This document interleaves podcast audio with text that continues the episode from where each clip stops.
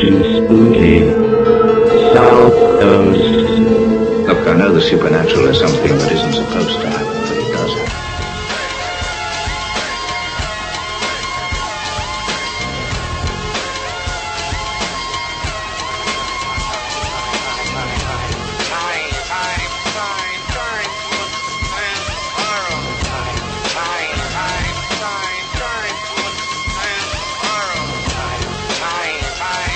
AM 14 WBSM presents Spooky South Coast with your hosts Tim Weisberg and Matt Costa. Good evening and welcome to Spooky South Coast. Tim Weisberg here with the aforementioned Matt Costa, also known as the Silent Assassin. Are you still a Silent Assassin? I suppose. It's been a few weeks. I, I, it's a new year. I don't know if you want to have a new nickname. No. No. Okay. I just threw your WBSM live promos over there Okay. because they're in my way of seeing when you turn the mics on. So if you feel the need to do any live promos, you're gonna have to bend over there and get them. All right. So I know you are the one man live promo machine. I am. I figured since you're sick, I'm gonna try to make you talk a lot more than usual. You already Just so did you that. yeah, we just want to make sure he infects that So I- microphone. Throw up all over the board. Yeah, well, we're going to give people a More little than bit, usual. li- do a little inside radio here for the listeners. Matt is actually the producer of the program, which means he produces everything while the rest of us monkeys just sit here and go along for the ride. He's sitting behind the board and he's using the main microphone that all the other hosts here at WBSM use. So, you know, we find out that he's ill. We don't bother to ask him to maybe use a different microphone or pull it away. No, we want you to infect that and get everybody sick because then we can come in and fill in for them. And we can have a lot more hours of Spooky South Coast to make up for those last two weeks they took from us. You're, Genius. You're a diabolical one, Mr. am. Weisberg. I am. and I'm gonna get fired. And, uh, so, at least for the next two hours I'm here until somebody, uh, calls up and, and tells me to go home. Uh, Jeff Belanger is here with us this month. Hey, great to So be back. I didn't mean to skip over you, science advisor Matt Moniz, but I'm not used to you being in the studio. It's been so long since we've all been here. It's been at least two weeks. At least. So Jeff is here with us for his, uh, monthly co-hosting gig. Yes, it is. It's great to be back. It's uh, awful weather, and so thank you for having me come down. Of course. And next This, week, uh, uh, next month it'll be a tsunami. right, I have no doubt. But That's no, it's uh, good to see you guys as always, and I'm sure it's going to be riveting. Uh, I have no doubt it always is. You know, and, and we're lucky that we have you here tonight for this particular episode because we're going to get into it uh, when it comes to the quote unquote reality TV shows that, that deal with the paranormal. And uh, joining us in a little while on the phone is going to be Lindsay Malone, who is part of an organization called Americans Against Reality TV. And uh, That's a great name. I mean, seriously. it is, although the you know the acronym stuff doesn't really work out. You know, No. the, the ACT Right. sounds like a noise my grandmother makes, but you know, it, it's it, it's a good concept to, to, to kind of be against an, an influx and an overflow of reality TV. But Lindsay's kind of against all reality TV, Right. which is uh, which is interesting. So we'll get into that with her because you know, Jeff, you have a, another role in the paranormal field besides being an author, besides being the mayor of Ghost Village, doing speaking engagements and appearing on Maury Povich and everything else that you that you I'm do. a songwriter. And a songwriter. Oh, right, right, right. Eh, But you, you're also uh, you're one of the I work on one the of these one of these television shows, and that's out there. You're you're part of the team that uh, puts together a television show. Right. Yeah, the uh, Ghost Adventure Show on the Travel Channel, which airs Friday nights at nine o'clock. I'm uh, I'm doing uh, writing and research for the show. Well, I know you're listed in the credits as a writer, but Mm-hmm. I mean, do you put a focus more on being the researcher more than the actual writing aspect of it? Yeah, I mean, don't be confused. That I don't script the whole show. Um, my role is basically um, help them find the locations, or if if it's a location they picked, uh, learn all we can learn about it. You know, make sure we get the history right for that first segment of the show where we go over uh, through voiceovers. We go over some of the history. We meet some of the people on camera. So I'm looking for some of the folks who can talk about the history, talk about the hauntings, talk about the kind of uh, events that took place there, and uh, and that's the part I mainly work on. And then uh, the the production team takes it from there. Now, in your role in in doing that, do you kind of put uh, being a re- be, you, you know what's good, you know what's good TV, you Yeah. know what's good writing, you know you know you know what sells, you know what people are interested in. But in that capacity, do you try to look for people who are going to be, you know, good for the TV program, or you're looking for people who are going to be good for telling this paranormal story? You know, I mean, there, there's a there's a couple of. The good news is we don't talk to just one person, mm-hmm. so it's not like one person has to tell the whole story. So, you know, in some cases, if I find someone who's really great on the history, um, you know, they may even say like, "Hey, I don't know anything about ghosts," and we'll say that's fine. We won't we won't even ask you to talk about that. Just talk about what you know, and that is the history of the location or, or whatever. Um, and then other cases, we've got someone who knows very little about the place, but has a really compelling, um, you know, experience to talk about. And so that's the nice thing is we can balance it. We don't have to sum it up in one person. It can be, you know, sometimes six, seven, eight people, uh, depending on the episode and the location. Okay, because that's, I mean, that's the thing. Is like with, with a lot of these shows, we're not really sure where the editing eye comes in. You know, does it come in with the researcher? Does it come in with the the writers and and, and the investigators? Does it come in with the producers? That's, I think, that's something that if enough of these programs were a little bit more upfront about how they were constructed, then I think the paranormal community might come down, calm down a little bit about some of these programs. Well, you know what's funny? Now that I've I've worked on one, and we're on our second season now, and so um, Congratulations and- on that. Thanks. You know, I, I mean, I don't claim to be a TV expert or insider or anything else. Uh, I have very limited experience, except that I've been on a few shows. Uh, I've got a few friends that work in television, and, and so I know how those shows go. Um, if you just pay attention, you could probably distill down what the formula is for any one of these Mm-hmm. shows. I mean, there's, you know, there is a formula, and, and there's a reason that there has to be a formula. It has to be familiar. You have to know that, oh, well, this is that show that I watch every week. Um, there, there's there's there's magic to it, you know, but um, but the reality is, excuse the pun, is that these are you know these are our our shows that uh, are entertaining. They're watched by lots of people, and uh, and they're pulling in ratings, and and that's why I'm so interested to talk to our guest tonight, is because you know you can be against them, and I certainly understand. There's there's lots of compelling arguments you can make against any one of them, uh, any one of the paranormal shows, and any one of any show. I mean, not everyone likes The Simpsons, but geez, longest running, you know, Exactly. Yeah. animated show ever. There, there's two points I'll make though about the um, what we were just talking about. And I, I lost track of what we were just talking about. When, when it comes to the uh, the the editing process and, and the right. form, the formula of the program, uh, there's two points that I'll make. One is you kind of have to have that formula for it to follow because it's not a scripted drama where people are getting in in episode one and following a continuous story. They Right. have to be able to jump in and be able to discern what's going on. So what might seem repetitive to you, for example, you know, we heard Jason and Grant joking around about it last week. How many times are you going to explain what EVP stands for? But you have to because each episode there's What new What does viewers. EVP stand for? That's electronic voice phenomenon. Oh, thanks. Yes. Got it. And and then the other point with that is too why it's edited the way that it's edited is you have a finite period of time, Right. And you have to you know follow that tension building. We've all seen we've all taken English classes where we followed the model of the hill, you know, build to the climax, and then you have the conclusion, you know, Sure. and we need to follow that uh, with a, an hour long or a half an hour long TV program, and you still have to have time for the commercials, the opening credits, the uh, closing credits. And not only that, you have to cliffhang around the commercials. So Yeah. I mean, that's that's how it works. You need people to watch those commercials, and you need them to come back afterward. And so, yeah, that's all part of it. And so, as far as editing goes, yeah, I mean, I don't even pretend to know what goes on in the editing room, but it, it- but you have to you have to take people's stories, you have to distill it down to. You know, quick. You you don't have a lot of time with with television. I mean, you've got either 22 minutes if you're a half hour show, or maybe you got 44. You know, give or take a minute or two on either direction um, to tell that story, you've got to work in the commercials, and you know you, you got to hook people up front. You got to have them stay with you, and, and you want them to, to watch it again the next time. And that's how any television show works. Any of them. Eh, But when I was, you know, I've been a lifelong fan of Saturday Night Live. I've always enjoyed it. I've I've loved the program. I've loved what they do. Even when it was crap, I was still interested in the process of how they put on this program. And it wasn't until I actually watched a documentary on like A and E or Bravo or something where they showed the actual week long process of creating that show that I came to really appreciate it, really understand the inner workings of it.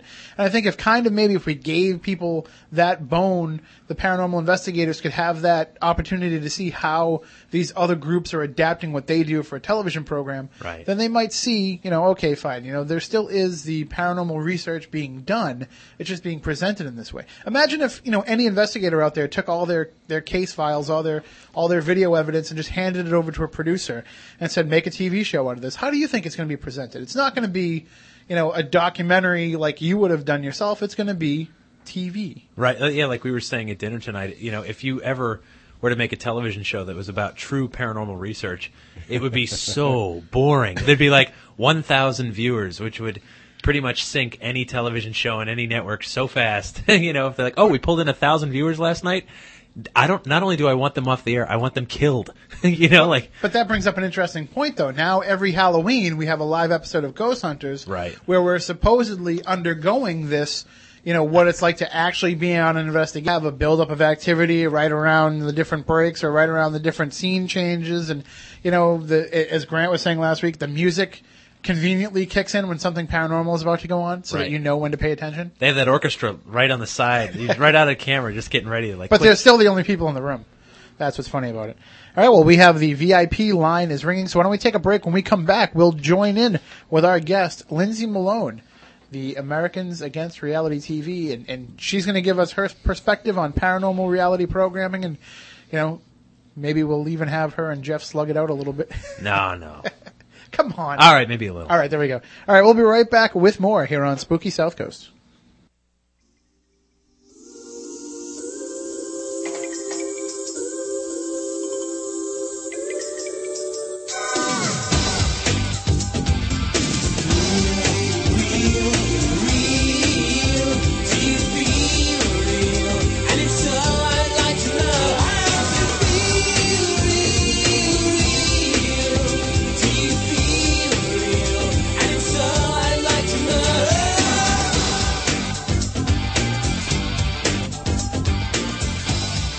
Real, real, real. That's what we're talking about tonight here on Spooky South Coast. What is real? What's what's real about reality programming? Is reality programming hurting television? Is it hurting the paranormal field? We're going to get into all of that with our guest Lindsay Malone. We also want to hear from you as well. The phone lines will be open throughout this discussion.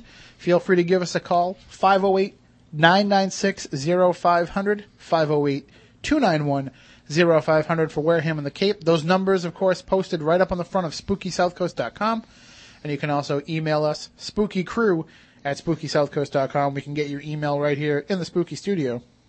And we can, you know, read it on your behalf if you want us to, to throw in a cheap shot at somebody or get involved in the discussion that way, feel free to email us. So, all right, joining us on the line right now is Lindsay Malone. She's worked in, in the television and radio industry uh, for a number of years, and she's got kind of an insider's perspective to things.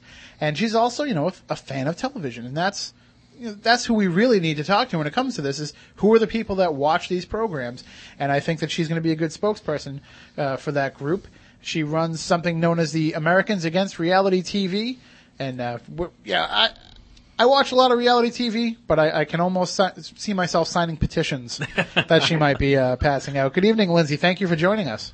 Hi, I'm in the spooky studio, huh? Oh yeah, we're spooktacular here.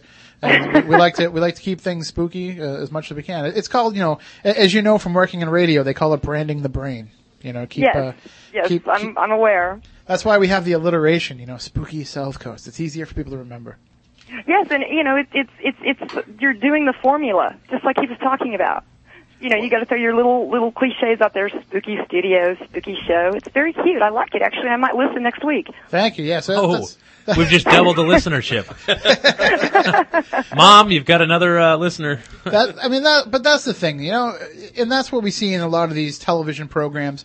And that's even why you know sitcoms are so formulaic, even because you have to give people something, as Jeff was saying before, that's familiar that they can get used to, can get accustomed to, and just can become, you know, part of their family. And that's what we try to do here. We try to make sure that we give them a comfortable format so that when we bring them the subject matter that we talk about, it's a little bit easier to digest. You know, if we give you this hopefully entertaining program every week, then if we want to start talking about, you know, crazy UFO abductee people who are walking around with tinfoil hats, then we're hope, no offense, Matt. Hey, I have a neighbor. You have a neighbor that, that's been abducted? Well, he's got tinfoil on the window. Oh. I think it's to keep him out. I'm not sure. I think that's for the digital TV conversion next month. I think that's going to work. So, you know, you, you've worked in the in the television industry, and and now you're kind of anti-reality TV. How did you get to this perspective? Well, um, I worked in, in, in television for a long time, um, and what happened was, I'll give you, you know, a little background, and I'm sure everyone here already knows that. Something called the writer's strike happened, and Oh, yeah. the networks were bound and determined to prove to the writers they didn't need them. So in that, they went and looked at other things. You know, MTV was the initial reality TV person with the real world. Mm-hmm. And, you know, all the teenagers were watching it. It was a big deal. But it was like the one and only reality thing on in, in the very beginning.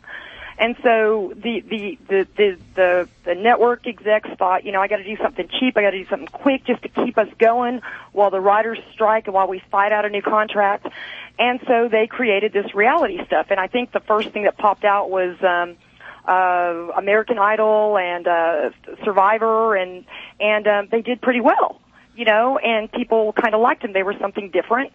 And, um, I really wasn't into either one of them, but, you know, I could see how people enjoyed them. But then they just started throwing them. The writer's strike ended, and they just kept throwing them at us. You know, you know, the world's greatest loser, the great race, who can get their cat to dance. I mean, you know, just you name it, they came up with it. I think they put just about everything on look, TV. Look, Lindsay, Well- my cat's a hell of a dancer, and it's about time he got his due. That for was a great show. Yeah, I know. Mine won it, by the way. I know I'm kind There of you kind go. of Oh, that was a hypocrite here, but um, but the deal is is that um, they found a way. To, the network execs, in my opinion, okay, got greedy, and they thought, hmm. We've got a lot of people watching this stuff. It's really cheap to make. We don't have to hire the same amount of crew because we don't need writers. We don't need scripts um, supervisors. We don't need certain things. So um, we can do 24 episodes for the cost of one of, um, you know, like uh, Desperate Housewives. So let's do it, and then we'll just pocket the rest of the money. And that's a lot of how Hollywood looks at things now out there. So what happens with people like me that do all different forms um, of work on on the set, from you know assist, assistant producer all the way down to craft service. I've done it all. Um, you know, we weren't needed, and if we were needed, they gave us these ridiculous day rates. We went from you know, and this is not you know, and don't tell me I'm crying in my milk. You know, you get you're used to getting paid six to eight hundred dollars a day, and that's a, that's a good rate. You know, and then they they want you to come to work for two hundred dollars a day. Well, you live on the other, so how can you do that? Yeah, I mean, You know? it's important to So note you're not working 365 days a year at this either. You're working, you know, when the production is, when when the show is in production. Right. So you know, so so so say you luck out and you end up on a series. I ended up on several series, um, and and you you know you've got regular work and you have the you know you have your hiatus time and during hiatus time you go do a movie, you know, or you do whatever. But it became fewer and fewer series, and so more of us were going after the movies, and then then the really good productions, the real quality productions, like you know, there's some really good shows out there like House and 24 and stuff like that. Some mm-hmm. of those are still in LA, but they've got their they've got their staff. You know, like a lot of the 24 staff and the House staff come from the X Files because you know that went off the air, mm-hmm. and you know, but some of the other quality programs they left altogether. They didn't want to mess with any of this. Just went to Vancouver. So No you know, we went to almost you know 80% reality to you know 80% reality and 10% of what wasn't reality went to Vancouver. So there was really a lot of us are out of work. You know, and, and so it's upsetting. And so I threw that page up as a joke and it took off and a lot of people really agree with me. They really don't like it. Anyone with a brain can't watch it. Well, and it's getting worse too because, you know, now the announcement is because of the economy and because of the way, you know, these, these dramas and, and, and sitcoms have started to cost, they're going to scale that back even more. And NBC is going to be the forerunner of this, getting rid of the 10 o'clock scripted drama that they've had for years and, and sticking Jay Leno in that slot because, you know, they're just going to pay celebrity scale to come on the show. Yeah, but consider this too. The the major networks continue year after year now to lose viewers. They're losing viewers. Yes. I I mean, I, I, I'm, I'm cable. I don't, I rarely go, I only go there for certain shows and the rest of the time I go to the USA Network. The only, the only network that never has ever thrown reality at me. Ever. well, Just want to throw that in there. no, that's great. You know, I, I for the even record, though, even though, hold on now, even though they have the number one rated program on cable television, Monday Night Raw, and I don't know where you're going to stick that when it comes to being scripted or Okay, being I reality. worked in wrestling in the very, very beginning of my career. And those guys are a big joke and it's all, nobody's, it's not real. What? It's a show. what? Well, All right. It's we- a show. You heard it here first. I used Maybe to. I wasn't supposed to tell you I'm going to be killed. Well, I'll, I'll, I'll be honest with you, Lindsay. I'll be upfront with you. I actually, uh, I'm a journalist by trade, and I covered pro wrestling for a number of years. I had a syndicated pro wrestling column, and and you know, it's called Inside Wrestling, and I tried to get as inside as I could.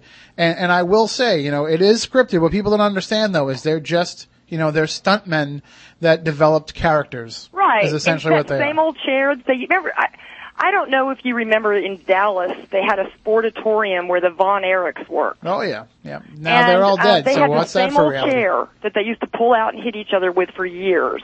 And it was all scripted, and everybody knew when to move and all that stuff. But the deal is, is that they do get angry with each other. But in the back, they're smoking a cigarette, laughing about it. Oh yeah. Well, maybe not smoking a cigarette. That's politically incorrect. But they're in the back. It's a water politi- bong, the I think. politically correct term is doobie. Yeah, right.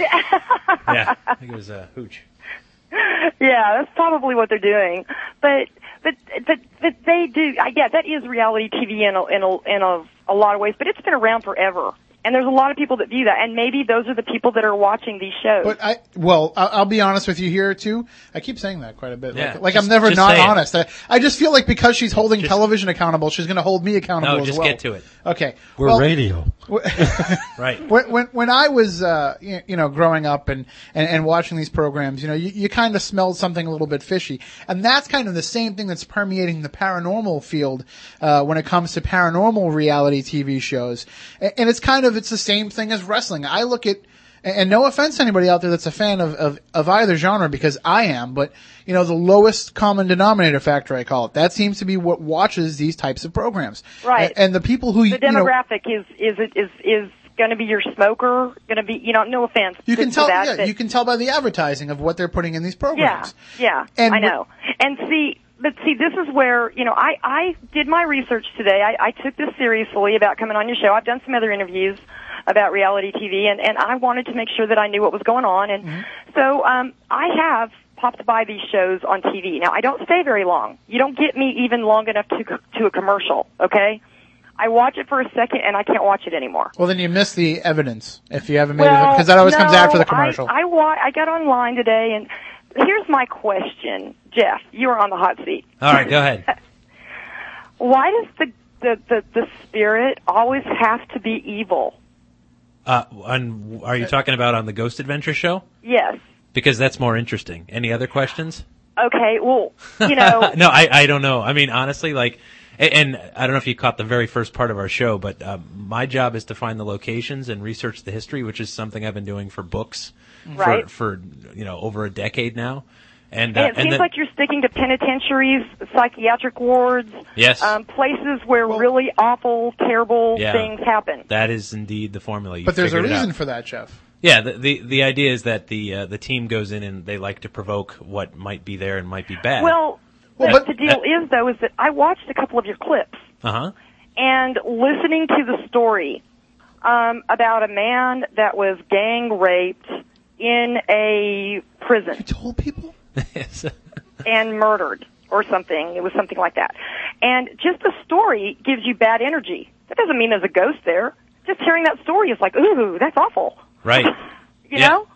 Sure. Yeah. No. I, I, So why? So what? What? What makes you believe there's really? So then you get out your little EVVP. I I heard. You, I heard do you do thing. understand I'm not on the show, right? Yeah, I understand. Okay, But good. you work with it. Right. And my question is, you get your little EVP out, and then you ask the ghost to come to the light. Now, why is a ghost going to step up to the mark and perform for the TV? Uh, well, wait a minute here, I'm, uh, Jeff. I'm gonna I'm gonna take you off the hot seat a little bit here because uh, I can be a little bit more objective in my answer. You, you're gonna come at it from a television point of view. I just want to get the paranormal point of view in here first for a minute. Okay. Uh, first of all, the reason why they go to these locations that you're talking about, Matt Moniz is here as well. He's uh, one of our co-hosts. He's been doing this for over 25 years. He's been to these places. The reason why you go to these locations, Lindsay, is because for some reason there's been an imprint of energy there. That there has been negative things that have happened, and negative tends to imprint a location with energy a lot more than positive. And then why, why, when you turn these devices on, do you seem to get this evidence? It's because a lot of the times whatever's there is waiting to make contact until somebody shows up and says, you know, here's your way to do it. And something else How else. do you know you haven't scared somebody on your crew to death and you're just picking up his energy? Well, the other part of it too, just to, you know, to further elaborate on this particular show, and that's all I can comment on. Um, the locations we're going to also have haunted reputations, meaning that you know other people have made accounts there that, that we there are witnesses that have come forward about these locations. So it's not just us going in and saying this must be haunted. I mean, the reputation's already there. Uh, this crew's just Well, why? checking How out. come nobody ever comes face to face with like Casper the Friendly Ghost? that happens Well, all the time, yeah, but that's that's not the formula of this show. okay. Yeah. But it just seems um because that you you know there's there's another show on that I actually watch and it's a documentary and it's about haunted places. I don't know exactly the name of it. I, I don't know if Discovery does it or the History Channel does it. And um it's a documentary where they go around and there's a narrator and they show ghosts that you know from the, the the Civil War and places like that, and they tell the stories and they tell about things that have happened in these museums and stuff like that. But they don't make it out to be this evil spirit or whatever, and it's actually more believable. It's interesting. Well, see, it there's- makes you think. people in the paranormal field, a number of paranormal investigators that I know personally, look at those type of programs and say, you know, that's counterproductive to what it is that we're doing because they're presenting a story. They're telling, you know, a ghost story But around the with each, campfire, more with or each less. haunting, there is a story. If there's going to be, if there's a spirit there, there had to have been a story that put him there. See, now I believe in the paranormal world. Mm-hmm. I had a ghost cat that lived in my house for a while. You're crazy. And I mean, I know that sounds insane, but I think I truly believe that there was this cat in my house because it, some strange things went on, and and I, you know, Was I'm not going to say I'm insane or anything, but I I just do believe that there are ghosts out there, and I do believe that they make they make um, Well- they make contact with us. But I don't necessarily believe that these evil you go into these evil places and that you're going to be able. The one that upset me the worst was Dead Famous. Oh, hold on, hold on. We're going to get into that in a few minutes. Yeah. We can definitely Okay. get into that in a few minutes. But Um, but I don't really truly believe that that that you're going to go into this prison. And um, like I said, I I watched the clips to give you guys a chance. I went to Ghost Hunters. Um, I watched some of theirs. Um, I watched the Paranormal State pre, uh, premiere. Uh, you know, their little teaser, and um, I see what you're doing. You're basically sitting around a campfire with a flashlight in each other's face, trying to scare little kids or something. I mean, that's Well, that's that- kind of what it looks like to me. hold on, that's a, that's a very broad generalization. We'll get back to that in a second, though. Jeff, you're going to No, but I just I, here's the thing. You know, you don't have to like the shows, and I'm not going to sit here and defend them. I mean, by all means, don't watch them. I, I don't watch hardly any television at all, and unless they're going to put a paranormal show in between a Patriots football game, I probably am not going to see it. But here's the thing. Uh, Ghost Adventures, f- for whatever reason, is the number one show on the Travel Channel, higher rated than anything else on that entire network. And people are watching. You can hate it, and that's totally cool. But a lot of people are, are being entertained, and they're now, are we in. talking Nielsen ratings? Yeah, I mean that's The Nielsen has been really questioned lately. Nielsen, Nobody's Nielsen's a truly dinosaur. believing the numbers on those anymore. I- all I can tell you is Travel Channel is telling us it's their number one show, and they bought season two. Hold, hold on, Lindsay, too. That's I, good. I agree with what you're saying, though. I'm Neil- happy to be employed. Nielsen is a dinosaur in today's age of DVR and everything, but uh, I'll say this much when it comes to paranormal programming: if you started to factor in DVR, web views, cable, uh, you know, uh, iTunes downloads, and all that stuff, paranormal shows would be even more popular because that's how most people that I know that are in the field watch it. But but getting back for a minute to what you were talking about about how everything seems to be evil. I mean, you've worked on on a number of TV shows. It, everything that you film in, in production of these TV shows doesn't make it to air. Things are edited to, to, to fit the story that is being presented. And that's what happens with these. You, you can go to a, a, a location and have, you know, the best experience ever with a ghost where you get tons of great evidence, but it's just not that much of a hook for viewers to watch. Well, see, that's where I think that you know, if you're just if you're gonna if you're saying it's real, if you're saying there's really a ghost here Mm-hmm. and we're really communicating with him, and then you're like, well, it's just not that interesting, so let's edit it out and make it different, then it's it's crap. It's not the truth. You see what I'm saying? Oh, you're you- trying to tell me a true story, but yet it's not that interesting, so you're going to edit it and make it But, but something no, else. the, the fact that they only presented the negative part of it doesn't mean that it's not true. It doesn't mean that it didn't happen. It just means that they chose to show you the part that they felt was more interesting. I mean, uh, we how many times, Matt Moniz, have we gotten positive, enlightening messages from EVPs? We play them in a group. Yeah, that's nice. And then you play them the one where the ghost tells us Yeah. to go f themselves, and the whole room says, "Whoa!" Exactly. We've gotten, you know, mommy, I love you, and, you know, the warm, heartening things. Uh, and especially when you're dealing with the personal cases in the private homes and Mhm. things like that. Uh, when you got the stuff like the jails and, you know, the place where tragedies happen, of course you're going to Yeah, get. not a the- lot of the- happy people Yeah. were in jail and institutions. Well, it I- seems like that's the only place you go, and, and again, I, I, I guess it's the demographic because I know I'm not watching it, and I know no one that I know is watching that stuff. Okay, it's because not for you. It's just I don't watch it's Lifetime. Hmm? I don't watch Lifetime. It's not for I me. I don't watch Lifetime either. Well, I mean, I actually just- watch things like 24, House, CSI. I don't watch any You of that. I, I, I, I, you don't you don't get the what'd you say? no, I don't watch any of it. I, I don't watch. I don't watch television. I, I mean, I'm a well, reader and a writer. You know, I unfortunately um like it. You know, I like a good a good program. Oh, program. there's nothing unfortunate and- about it. No, that's what it's there for. That's what it exists for. And and uh, believe me, nobody is sad to see these scripted TV shows go more than I. I'm. I'm a TV junkie. As little time as I have, I love to sit and be entertained by the Idiot Box. It's. It, I love the stories that are being presented. I love the characters. I love the fact that you can escape through television. Right. And and I and you think can record it now and watch it when you have time and and it's just that there's not anything I mean the the only good thing that they came out with last season or, or, la, or I guess last whatever was Life on Mars. That was uh, fantastic. now I agree. Great show, except Everything else was terrible. But and I was looking at this stuff going and they were talking about how great and they kept some of it on and I was like I can't believe this made it to the next to the next level. Well, well, there's so many shows that that end up not getting enough of a chance, and, and we could get into a whole different show about that. But you know, look at Life on Mars. You brought that up. I watch it. Great program. But what is it? It's a rehashing of a of a British TV show. It's an idea that's being co-opted from someplace else because it's a proven formula that works. It's an over American there. knockoff. Exactly. And and that's you know that's what a lot of these reality shows are too. But you know that's what television has kind of devolved to. The creativity isn't there, so the the reality comes in and fills in the gap. I look at it this way. I mean, you you've got the shows that she likes, uh, which to me is like the person that wants to eat the condensed Campbell soup, something that's already pre-made, and you got other people that don't want to watch these reality TV shows, which will be going to the food channel watching how the soup is made. You know, Exactly. it's, it's it's a matter of preference. Lindsay, we have a call on the line if you want to take that call. Okay. All right. Good evening. You're on Spooky South Coast. How you doing? How's it going, guys? All right. You have an, an opinion about reality paranormal programming? Oh yeah, I do. Should I be Oh, scared? and actually, Lindsay, it's been great listening to you. But actually, Jeff, it's been great listening to your side of the thing too. Um, oh, thanks.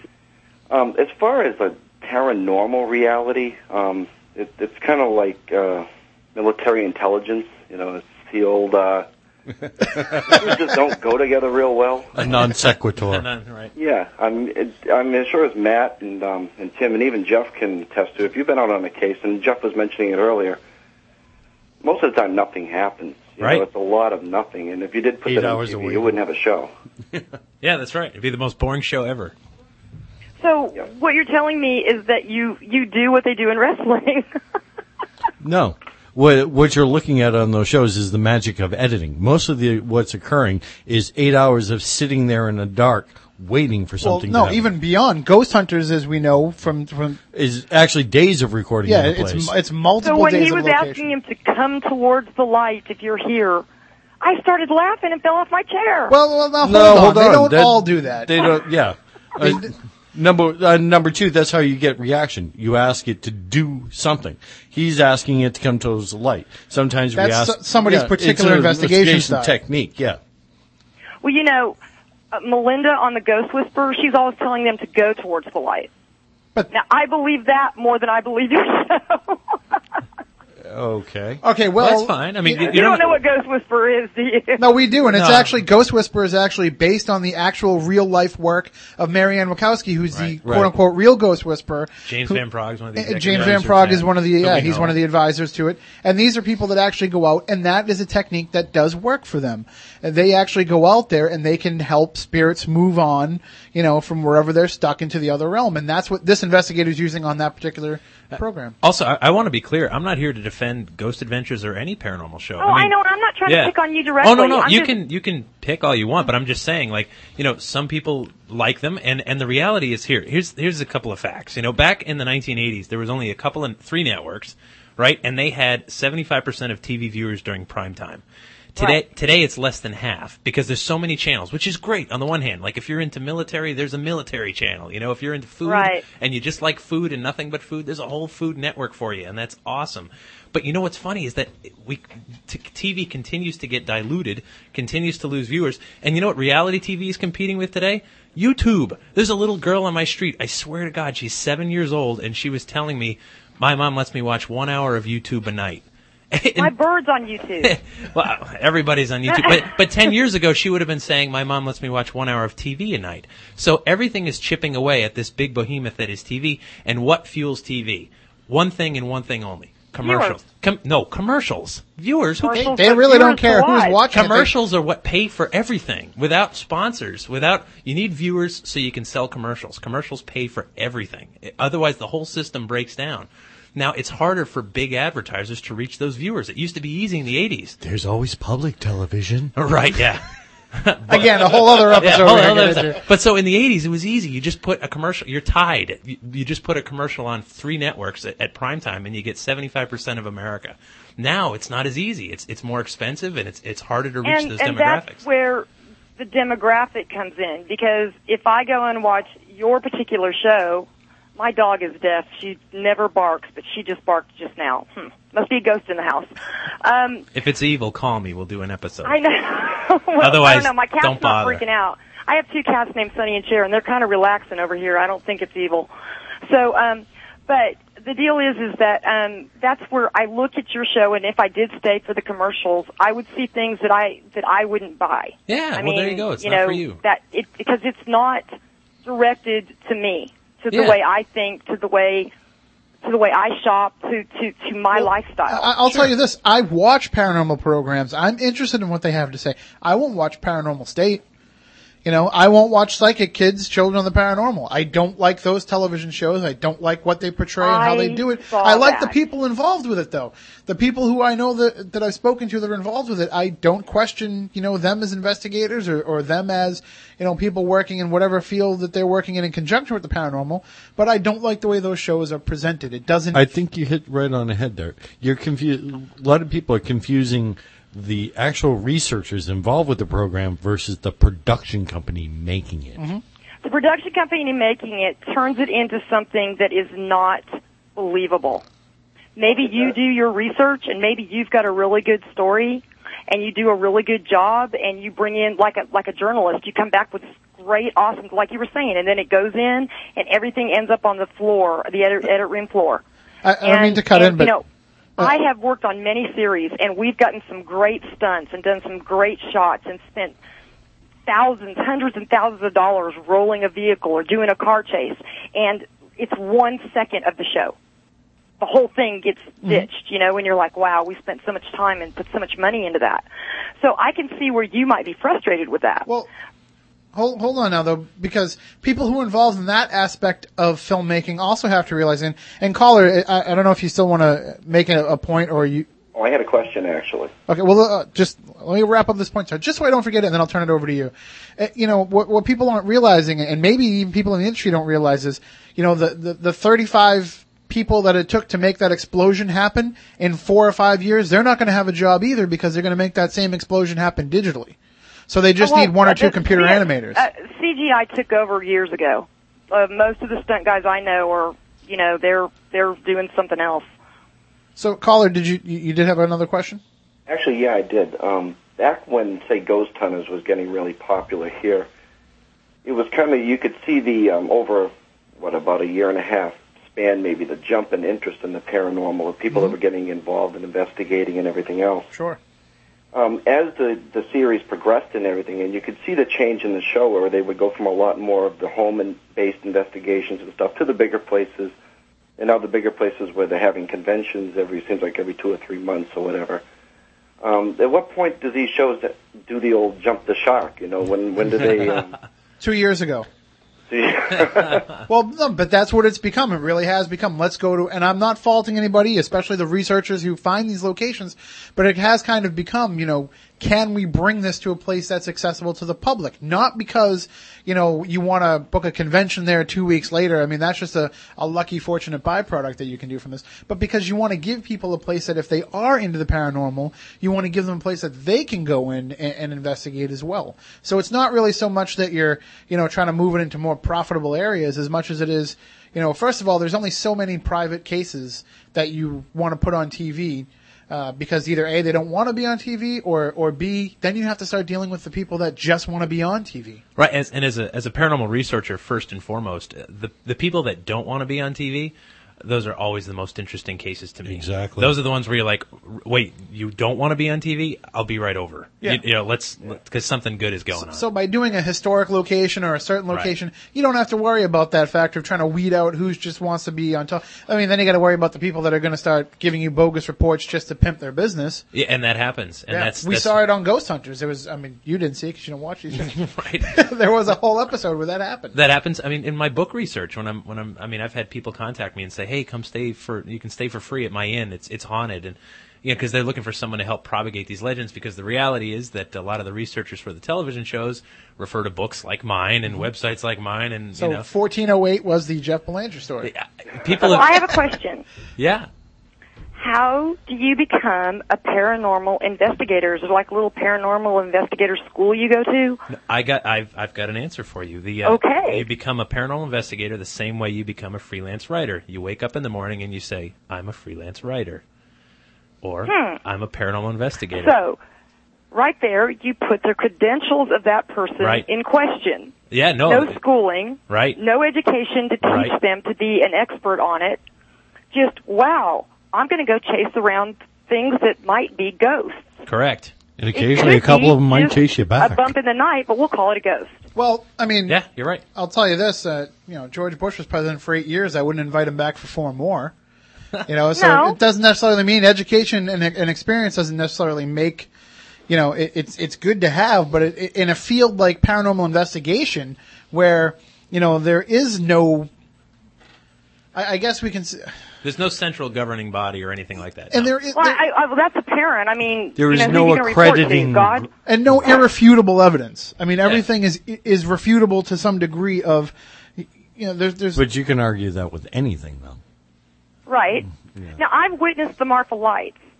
Have you witnessed those in Texas? No, No. but I'm I've known other people that have seen them. Uh, Marfa, Texas, generally a uh, greenish color to yellow, uh, and they rise up from the desert. And they do a little show. So, yeah, It's amazing. And you can't get to them. So they are a mystical question. What are they? I wrote an article on them. and what are your they? Where did they credentials to write from? that article? What are your credentials to write that article? Uh, I'm a writer, and I went to college. so that So did I. I'm a writer. So did I. I went to college to be a writer. Matt, Matt, no, Mon- Matt saying, like, no, Moniz, hold on, is a Harvard educated chemist. And Really? so that Yeah. kind of gives him credentials, Yeah. I'd say, then to be a paranormal no, no, investigator. Chris- no, no, wait a minute. He went to be a chemist, not a ghost hunter. right. Yeah, there is no college to become a ghost hunter. Right. So, There's no accreditations to become a ghost hunter. Yes, well, you would think that there'd be some sort of psychological something to be able to realize if you're being told the truth. Or I don't know. I just don't. Oh, I don't see how. I hold on. get it. Let me put it this way. Now, as a working scientist for the past 20 years, I can tell you science is 99% attitude and only 1% actual application.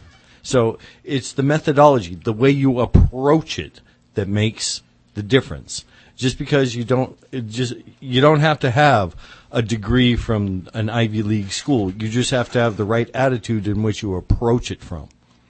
Well, I no, I agree. I agree uh, when it comes to science, but when it comes to paranormal and ghosts, it's it's still the same believe or don't you application. believe? It, it's a matter of application. Like, like I said, in your that one percent application has to do with how you approached it to start with. Right. Okay. Okay. I get that. So- But so still, it- I don't. I don't. I can't. I mean, I really think that um, the places that you go, um, I don't really. I don't really believe that there's a ghost in there. I think that you go to these places. Um, you go into an old psychiatric ward. I went into the the hospital that John F. Kennedy died in, the old hospital before they revamped it. Okay, Parkland? I was scared to death while I was in there. Does that mean that there was a ghost in there? There was no lights on. It was raining the day that I was in there, and um, I I have to tell you, you know, the, the the guy, the real estate agent that was in there with me, that was walking around with me, he was we were both jumping. There was um there was old bed racks, you know, there was no lights. We had a flashlight, you know. And we we were walking around, we were walking around the building, and we were looking in one of the windows, and and the the basement windows were dug down into the ground, and they were like these grooves. Well, all of a sudden, these leaves and these bags rose up to me. Well, yeah, I ran and screamed, but it wasn't a ghost. It Well- was a homeless man taking a nap, and I had interrupted him. I, I'll, I'll converse that with I've been in locations where there are ghosts, and we can argue about whether or not there really were, you know, at a different time. But I've been in locations where there are ghosts, and I wasn't scared. You know, so it's well, kind of. I mean, and I just think that it was a really creepy building, and if if somebody told me a really scary story while I was there, um, you could probably get somebody to to wet their pants in there, and there would be no hold, ghost. hold on, paranormal investigators for the most part aren't scared. so let, Okay, let, us just. But I bet somebody on your crew is What? Actually, somebody somebody that's doing lighting. You have grips. Hold on. Oh, Uh, uh, if if you're talking about Jeff's Ghost show. Adventures, there is no crew. It's those three. Um, No, no. Who shoots it? Okay, they who do. runs the camera? They do. Those three. One okay, of them has nobody the has. There's no grips. There's no There's electric. no there's no, no, lighting. No, no one. No Okay, producer. No there, I uh, sound rest my person. case. No, no They're one. It's just putting those three. the crew members out of work by doing that kind of crap. Yeah, and and you know, but here's the thing. I, I understand you're upset about that, but the reality is that TV changes. It's fickle. It goes, you know, it it changes, and right now this is where it's at, and the budgets are small, and this crew is what's Here's- going on. Then let me augment this one step further. W- Does that make the evidence they get any less credible because it wasn't taken by somebody that didn't go through a film school to learn how to operate a camera or or a soundboard? No, it doesn't. It, it doesn't make. In, in my in my personal opinion, I don't think any of it's credible because I've watched it. What It's would make just something get people to to you watch then? It. You know what? I'm like gonna. you. I got to ring the The- bell here for a second. I got to ring the bell because we have another call on the line that I want to be able to get in, and we have to take a break. So Okay. let me take this break, and then when we come back, we'll take this call and we can kick this around. If you want to call in and get involved in the discussion, 508-996-0500, 508-291-0500. Email us, spookycrew at spookysouthcoast.com. We want to hear from you. We'll be right back with more here on Spooky South Coast.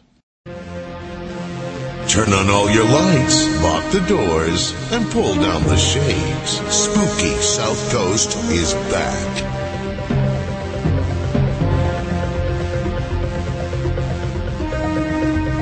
Jay, let the guy come in. He takes over your job.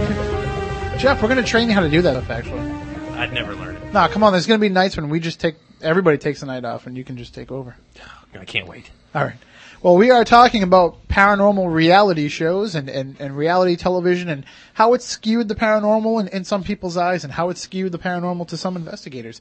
And we are talking with Lindsay Malone, who is part of an organization called Americans Against Reality TV. And the, the phone lines are, are keep keep lighting up, and people have things that they want to say about this. And certainly, you know, we've got plenty that we want to say on the topic. Lindsay, if it's all right with you, uh, in about six minutes we have to take a break for the news. We're required to here at the station, but when we come back into the second hour, we're happy to keep this going if you're game. I'll be here. All right. Well, let's take this phone call right here. Patient wait, uh, patient caller waiting on the line.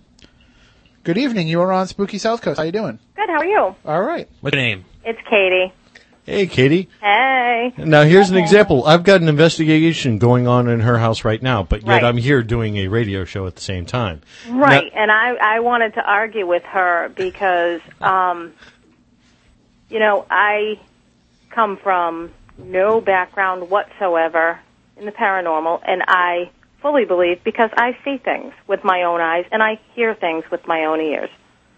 In your own You know, home. I believe too. I don't believe that they step up for the camera and perform. Now wait a minute, Katie. Mm-hmm. Can't you make your ghost step up to the camera and perform? I wish. no, I've seen actually, things, no. I've heard things, I believe. But when I'm seeing some guy going, come to the light, come speak to me, you know, if you're here, and, and you know, what, what ghost is going to step up and say, hey, I'm here, shoot me? Well, some. I've encountered some where, where I've challenged them to do something and I've been picked up and thrown. So, Mm-hmm. you know, saying that gets your undivided I, I've never seen it have to get on YouTube. That's definitely got to be on YouTube. Go to uh, yeah, YouTube, well, look up Spooky you know, South there's Coast. better idea. you Wait a minute. a life, much even better exist. idea. Better than YouTube. Why don't you actually go to a haunted location? Right. I've been to a haunted location. I was at the Tampa Theater, and me and the guy that haunts that came face to face. He didn't scare me. He jingled his keys at me and walked off. Well, there you go. If you had a camera rolling, wouldn't that have been something? Well, he probably would not. We were filming. We were filming there a show. Right. He appeared to me upstairs in the parlor, the old parlor. You know when they used to do that. He didn't go down there where the camera was because he doesn't want to be on TV. Well, there you Well, go. We, we kind of should preface this a little bit. I mean, for for a majority of investigators, there's a a a format that they use in their investigation where you know they're going to make it known to the spirit that they are there for the purpose of communication and of documenting their existence, and Right. if they're you know they kind of invite them to to make their presence known if they're there, whether or not there's cameras there or not, whether or not it's a, a private home investigation or something for TV. You know, they kind of let them know that they're there for that purpose, and if they have anything they'd like to share, if they'd like to, you know, just alert us to their presence, and that's the time to do so. So, you are kind of setting the ground rules of this is what I'm here for, please do this. It's not like it's just, you know, they just turn on a camera and boom, there's a ghost. I mean, But they'll- on the shows, it seems like the ghost always shows up. Well, That's editing. Keep in mind, you know, they're rolling. Right. They're rolling Hours twelve hours. hours. You know, I mean, twelve hours one night, twelve hours the next night, and you're seeing the highlights. And, And you're seeing the result of how many video cameras or how many Oh, you know, yeah. audio. Oh, I mean, you, you could have three. I mean, I, I can only speak for I our. thought show. it was the three guys in a camera. well, that's, no, three that's three guys, three cameras. They, Okay. they each have cameras. Um, if if you watch the show, you would see that. Right. And, and I and I and I get that you don't watch it. That's totally cool. I'm just explaining no, I, that. no, I did watch the clips though, but I mean, They I all was have totally cameras. turned off when you They started all have the guys. cameras, but they also leave cameras in locations. Yeah, that's right. Actually, I forgot about that. They Mm-hmm. do. Yeah, so they they all have a handheld and they all have still cameras that they're setting Right. up throughout the location. So you've right, got on hot spots that have been pointed Right. out to them So- or that they feel or hear things. 12 hours times Uh, Lindsay, six cameras. what you do when Yeah. you're doing a paranormal investigation is you try to set up, based on the reports and the research that you've done, you try to make it so that when you turn that camera on, there will be a ghost there. It doesn't, you know, you're not faking it. You're just trying to make sure that you're getting the most optimal, you know, just like as, as a director would say, you know, we have to be out there at 6 a.m. so we can get the sun exactly where we need it for this shot. At Same thing with a ghost. Yeah, I know. Same you got to thing be with there at spirit. 6 a.m. to be shooting by by eight. Yeah, and, I know the and, drill. And even and sometimes you can even say that with a ghost. We have to have the camera rolling at exactly midnight because that's when it's going to come down the staircase. Midnight. Yeah, right. That is so cliche. Well, I just picked that. I was just using that as an example. It's 3 o'clock anyway. Yeah, depending on everybody show knows you it's 3 a.m. No, but, the rea- but if you leave the camera rolling all night, whenever, And- whenever it comes down, You may have a chance of catching Yeah, it. Not, not to go back you to that but same point. I mean, what? Okay, you know, you you pick up sounds, you pick up things. I mean, you know, we were talking about science. Mm-hmm. Okay, let's talk about the X Files. Um, What about always it? I could always write it off to science. for the program. There's always a way to write it off to science. Now, I do believe in the paranormal. Oh. I, I just don't believe in these shows. All right, Lindsay, Now, hold on. a I gotta few hold you. Shows- I gotta cut you off there. We got the news. We have to take a break. When we come back, we will pick this up right after the news break in about six minutes. So stay tuned. We'll be back with more here on Spooky South Coast. It's Saturday night. I have no date. A two liter bottle of Shasta and my all rush mixtape. Let's rock.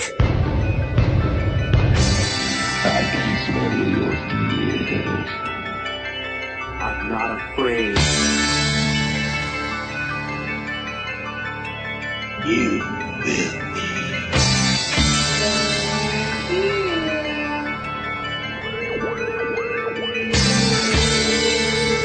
Welcome to Spooky South Coast.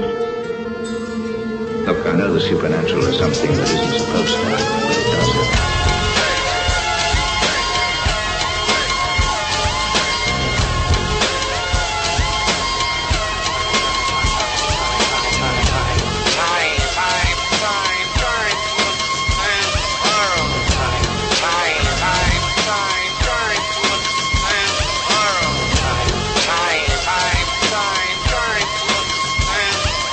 Welcome back. Hour number two of Spooky South Coast. Tim Weisberg here, along with the silent assassin Matt Costa, science advisor Matt Moniz, and the guy who is responsible for everything you see on paranormal television, Jeff Belanger. wait a minute, wait a minute. Uh, I just wanted to. to No, no, that's all right. Yeah. But uh, we are discussing, you know, paranormal reality television, reality television in general, uh, but also how it affects the paranormal community. And we have a guest with us on the line, Lindsay Malone, who is part of an organization called Americans Against Reality Television, and is somebody who's worked in the television industry. She's seen the proliferation of of reality TV programming and how it's kind of taken over the airwaves, and she's giving us her opinion. But what we need is we need more opinions out there from the actual paranormal community. We need people who are out there you know, doing this type of work every weekend, whenever they have a chance, whenever they have free time, and they're out there dedicating their, themselves to the paranormal, how do you feel that these programs are reflecting on what it is that you do?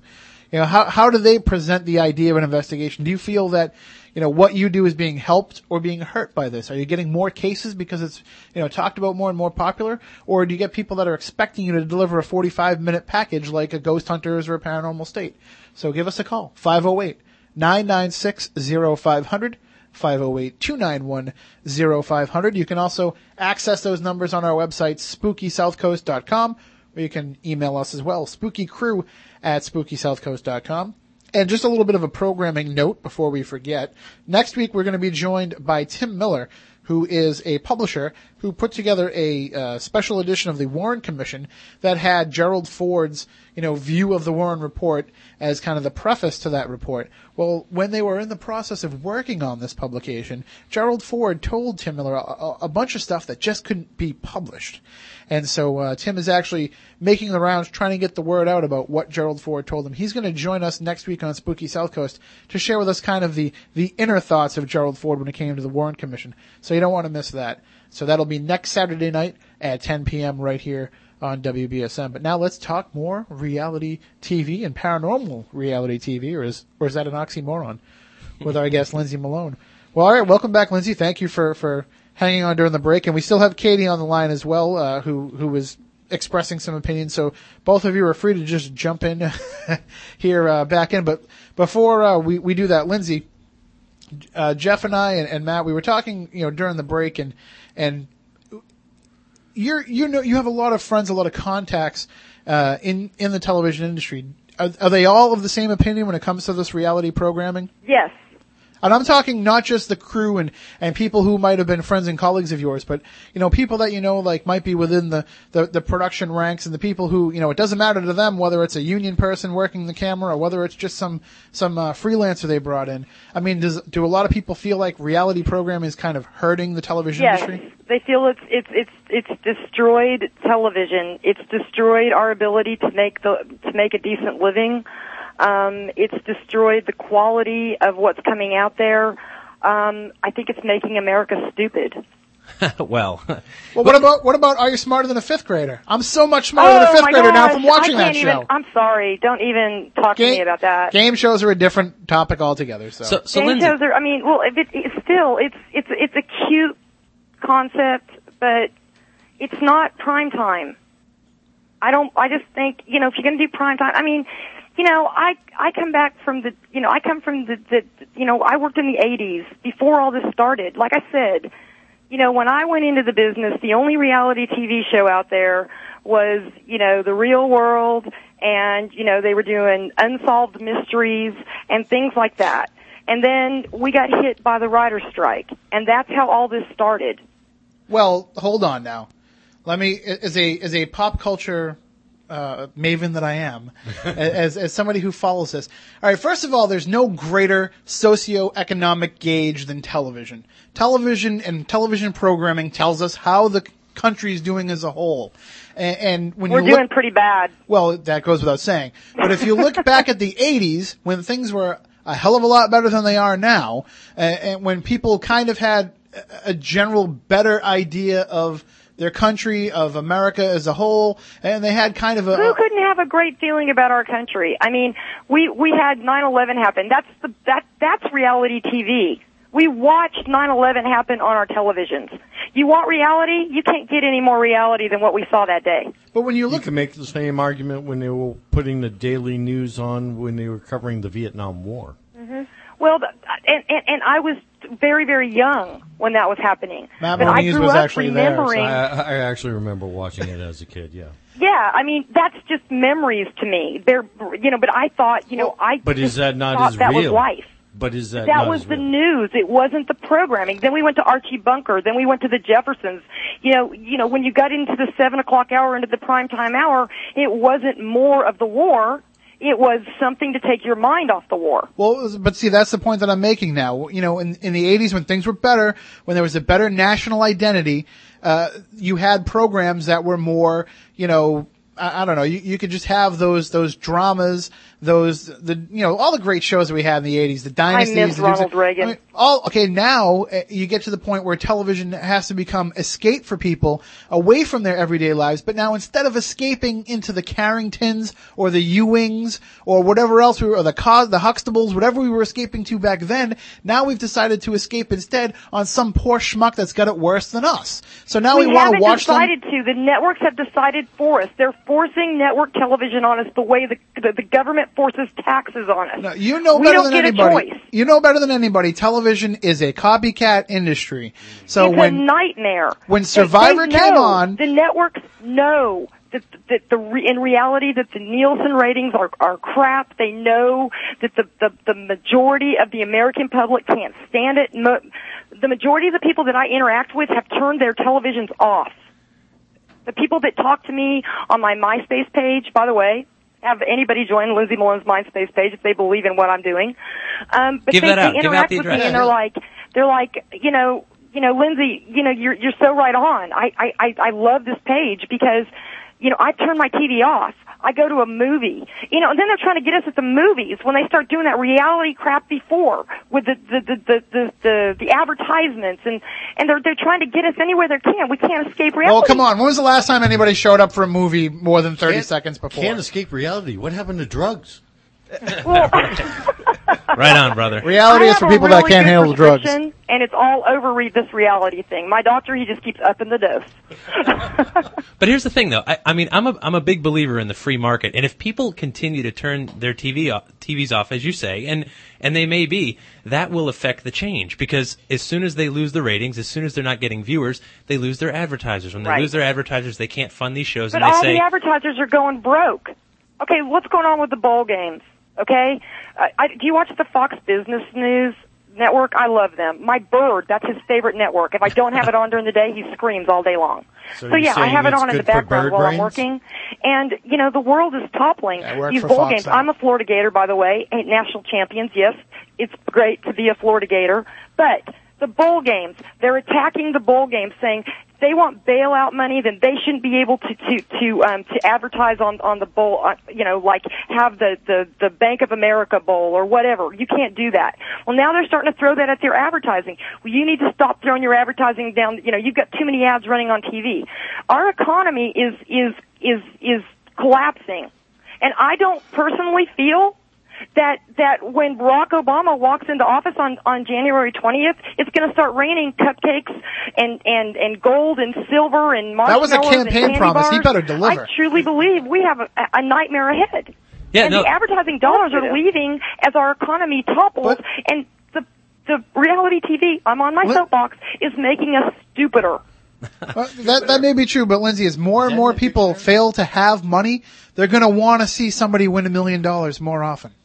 I don't believe that. I believe they're turning their TV off because they can't pay their electric bill to watch it. Well, that I mean, that being that that aside, then that'll affect change. If if that's truly happening, then that will affect change because TV will be forced to change direction to something. Have you that, ever been to Hollywood? Have you actually have. dealt with the network execs? Have you actually dealt with the people that are running these networks? I worked for the Smiling Cobra, the man who put Clint Eastwood on TV in Rawhide, okay, Jim Aubrey. Okay? He was called the Smiling Cobra because he was the only man in the world that would smile at you while he was backstabbing you at the same time. okay. Okay? He, must have ran worked in the paranormal before. yeah, a lot of them do that too. Yeah, Right? Yeah. Well, he ran CBS, and I worked for him. And let me tell you something. He doesn't care. He doesn't care what the people are thinking. He gets these little Nielsen rating boxes, and he has them set where he wants them set because he knows what he wants to put on TV. Okay. And so he's not asking me or my neighbor or you or anyone else. He's going to the same old place. Now he has passed away. We might be able. I bet he's roaming around because he's pretty evil. I, if you guys find him, I want to see that show. But the deal is, is that um, um, he he he went to the same old place, got the same old answers. Okay. He didn't do any research groups. He didn't do anything. He he went to the same demographic and got the same answers. He never changed. So he he ran the network and he put on TV what he wanted on TV. And and that's you know I, I guess at the end of the day I'm just a big believer that the free market will fix all things. That when you mm-hmm. have sponsors that are putting commercials on some of these shows and on some of these networks, if they say God we're not getting a return, uh, you know they claim they have all these viewers, but we're not getting a return on our ad dollars. They cut their ad dollars. Right. And if enough people do that, then the network Well- must change what they're doing to something else. It's that's not how Hollywood works. Well, no, hold on. no, That's I'm gonna, talking about how business works. That's Like- gonna change but the that's Nielsen not how Hollywood. factor. Hollywood and business are two different things. no, they're not. they can't possibly. No, they be. get X amount of dollars from to, where? to do a production. As much the the money that they save. Wait, are we talking about TV or, or movies?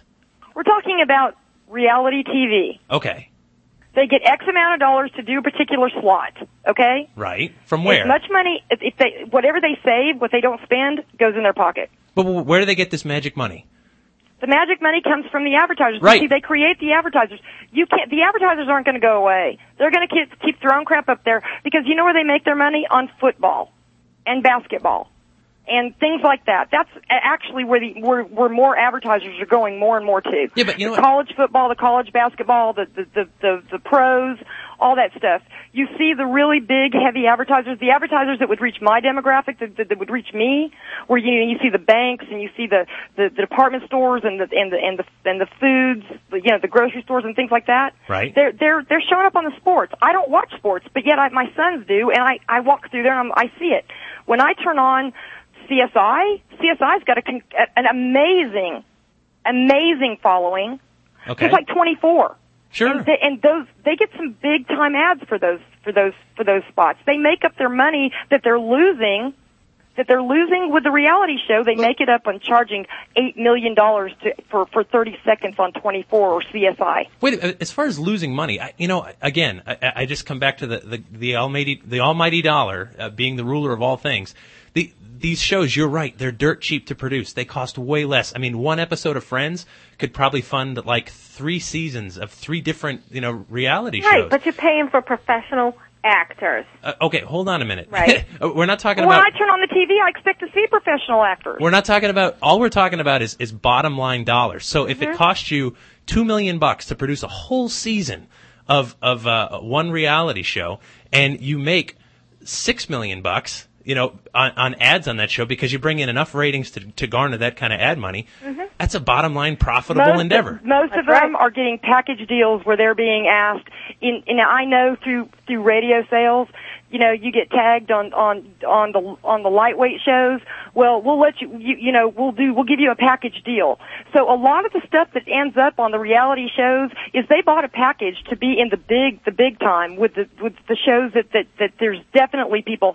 There wouldn't be a numbers. There wouldn't be without a trace. There wouldn't be the unit. None of those shows. NCIS, Mark Harmon, all those people would not be on TV if they weren't making money. No, And they're getting big bucks. They're getting big bucks in those advertising spots for these shows that are actually drawing people that have a brain, that actually go to the store or go to the mall or go to the to, to, to General Motors. Let's hope somebody goes to General Motors and buys a car. I have stock there, so let's hope they do. And um and and and th- that's where they get the quality viewers, the people that actually go out and spend the money. The people that are watching the reality TV shows, they're they're getting they're getting caught into these package deals. hold they're not on. getting much business off that, but they're not seeing it because they're actually advertising on the shows where they are getting the business. I- I'm, I'm going to ask you a question, and I, I don't mean this. To, it's going to sound disrespectful just by the nature of the question, but do you watch soap operas? Uh, did it one time, but You were outgrew going that. down the road I was. Okay, the very nature of the name soap opera is because the whole reason these shows existed was for the purpose of selling home cleaning products. Right. That's why Procter and Gamble produces these programs. Okay, because they were getting a direct, guaranteed They're on, the, you know, they're, demographic. they're on their last land leg. They're about to well, gone. that's that's because they exhausted every possible storyline that could that ever. they could. You But can only bring people back to life and not go to. See how many times has Susan Lucci killed as, somebody? as long as you change the actor, it doesn't count. That's the that's the, that's the Well, general the other reason why the soap is Susan dying is Lucci because has there is killed so many people and never gone to prison. Well, Give the- me a break. The other reason why soaps are quote unquote dying is because the housewife is no longer there. You you have She two has to go to work. Right. Soap operas aren't dying. Desperate Housewives is a soap opera. I mean, it's But it's, a prime it's an- time But soap I'm, I'm opera. talking but it's an about, ev- I'm it's an talking about evolution. the slots. If you want to really get technical, so is House, so is Oh, Twenty yeah, yeah, yeah. and any of these I, I'm talking about the canned programs that are produced by Procter and Gamble. Oh, sure. Because Okay. they know that they've got that guaranteed built-in right. demographic, and the it's soap same. operas, and you're talking about a different quality of writing. Okay, I but fiction's still fiction, no matter what the I'm quality. not talking about quality of anything. I'm talking about the guaranteed. Right. The person that's watching that program is the person you are targeting your product Right. for. There's no better way than television to accurately gauge exactly who it is that's going to see the advertising for your product. If I put an ad in the newspaper, I don't know who's going to read the newspaper. If I put an ad on a radio Nobody, station, because I don't know who's newspapers trying are to get going in. under all over the country. Well, hang on. Let's not get crazy because that's my day job.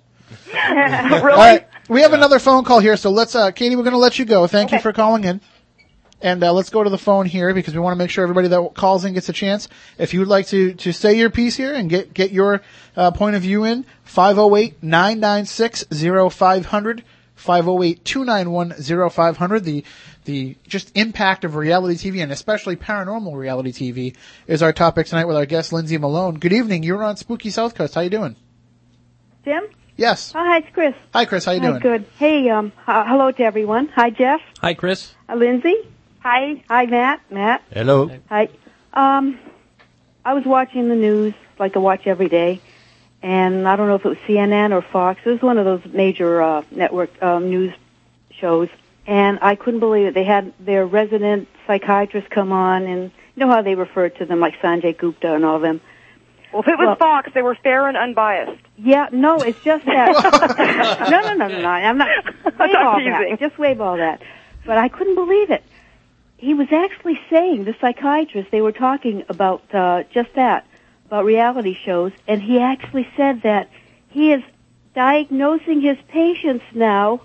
This is a great concern with the Truman syndrome, based on the Truman Show with Jim Carrey. Right. Yes. this is this is becoming an epidemic now. And what's- They said- yes, they're actually diagnosing it now. The doctors. And the, the actual affliction is what? Yeah, that these people actually believe they're a part of a reality show, oh. and Oh. they feel that they're being photographed in ca- on camera. Well, of course, you know we are. I mean, you can't go to a. Well, I mean, yeah, from the There's yeah, I'm a star of that except you camera. really you need run the red light. I just smile, and I just they just have direct deposit out of my account. Right. but it's frightening. This is, you know, how every decade there's a syndrome that And- they have.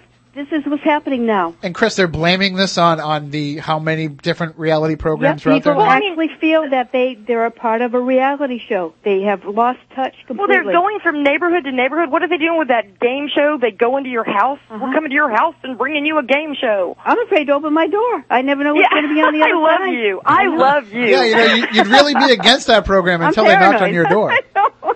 How much? I never had all these phobias before.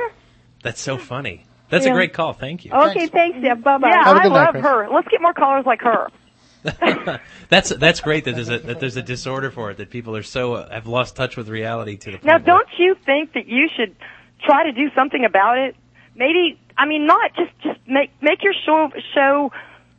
Just make it real. Don't let them cut out all that stuff. Make it be the real deal. I bet you people would watch that. Well, I, you know, again, I, I'm. I, if, if there was, you're if- the location Let me just I say, if there was a I've been totem there. pole, I'm actually below ground. I'm like, Now, when do we get to talk about dead famous? oh, go ahead. All right, let's go right ahead. Let's jump right into it. Okay. How can dead famous get Bette Davis, Billy the Kid, Bing Crosby, Elvis Presley, James Dean, Lucille Ball, Howard Hughes, who didn't come out in public while he was alive, Alfred Hitchcock, John Lennon, Marilyn Monroe, Frank Sinatra, John Wayne, and Mae West, and the entire mob, to list a few, to come visit them while they're ghosts when when they were alive, it was almost impossible to get an interview. Guys, I'll answer that. Uh, Lindsay, the answer is I have no idea. That They was pay, insane. They pay very well. There's they they go beyond scale for guest stars. Honestly. their their This is SAG cards expire when when they they were talking to Lucille Ball, and they were trying to make me believe it. I stayed on there because I wanted to see how far they would go with that. That's wrong.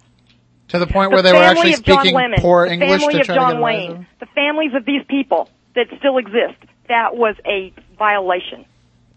Now that show's not on anymore, is it? No, it only lasted one one season. Yeah. That was a violation. Well, it's still on. It's still airing. Oh, is it? But it's not in production anymore.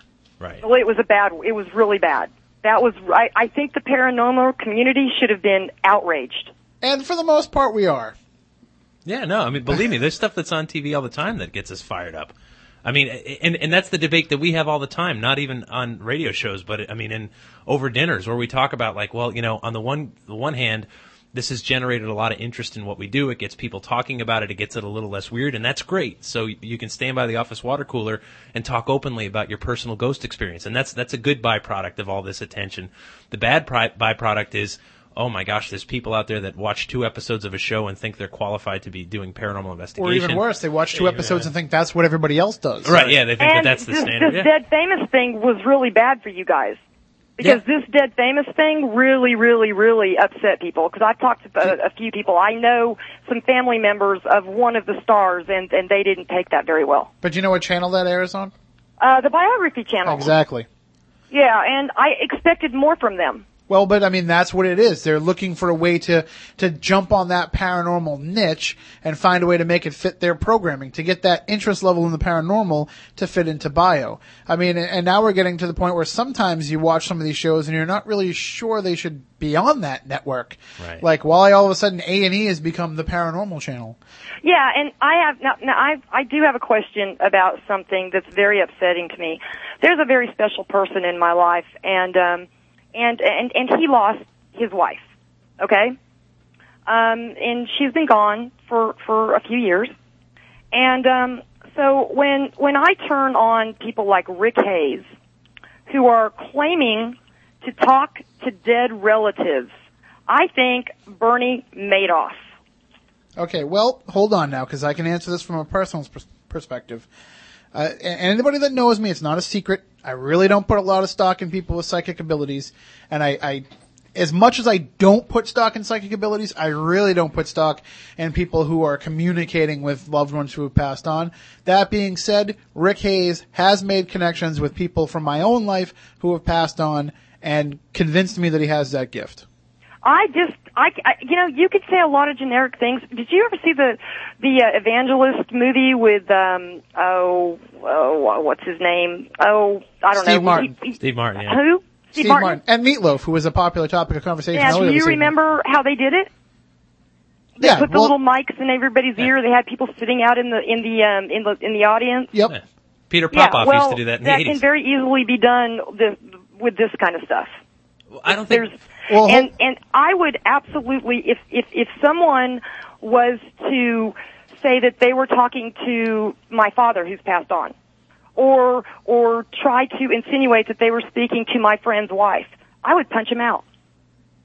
Well, but what if they brought? that but- is mental abuse. But what if they gave you information that they could not have had? For that's what happened with me with, with Rick Hayes. Rick Hayes described exactly what my grandfather was wearing when he was buried, to the point of where the rip was in his shirt that had to be mended.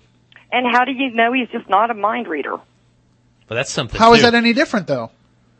Um, well, it's different. If he could read your mind and speak to the dead, there's two different things going on there. Well, not necessarily. Not necessarily. Either way, though. I'm impressed. It Just for could, the record. yeah. I, I was going to say, to me, it doesn't matter. It just that could just be the way that it appears to him.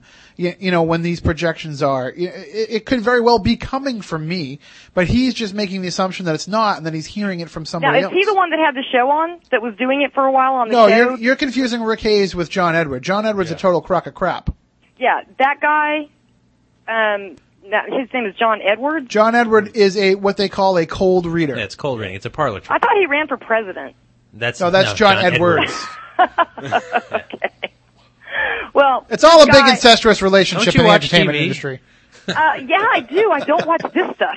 You don't watch the news? No, you John- want to hear all about 24? I can tell you minute by minute. By the way, right by- up, and by the way, third- in actual time. Third episode of the season, greatest hour of TV I've watched in years. But anyway, you know, getting getting aside uh, aside from that, uh, with with guys like John Edward, as, as Jeff was just saying, you know, they're cold readers. They're throwing a bone out there. They're seeing who reacts, and then they're just taking it as far as they can take it. Right, and it's wrong. We had Tiffany Johnson on uh, a couple of months ago, and she just explained to us the entire process of how it's done. John Edward is just a really, really good cold reader, and, and that's what he's doing. He's a con artist. He's Bernie Madoff. Without John Edward, you couldn't have the show The Mentalist, That's true. which is uh, one of the, The new. Mentalist is based on John Edwards. no, no, no, no. But I'm just saying, people like John Edward help fuel that show, The Mentalist, which they is make which- people because- accept the possibility that that Well, the power can exist. Because the idea of the mentalist was that uh, he was he used to the character used to be a, a psychic until he realized he, that he himself was a fraud. He was just really good at picking up on Yep.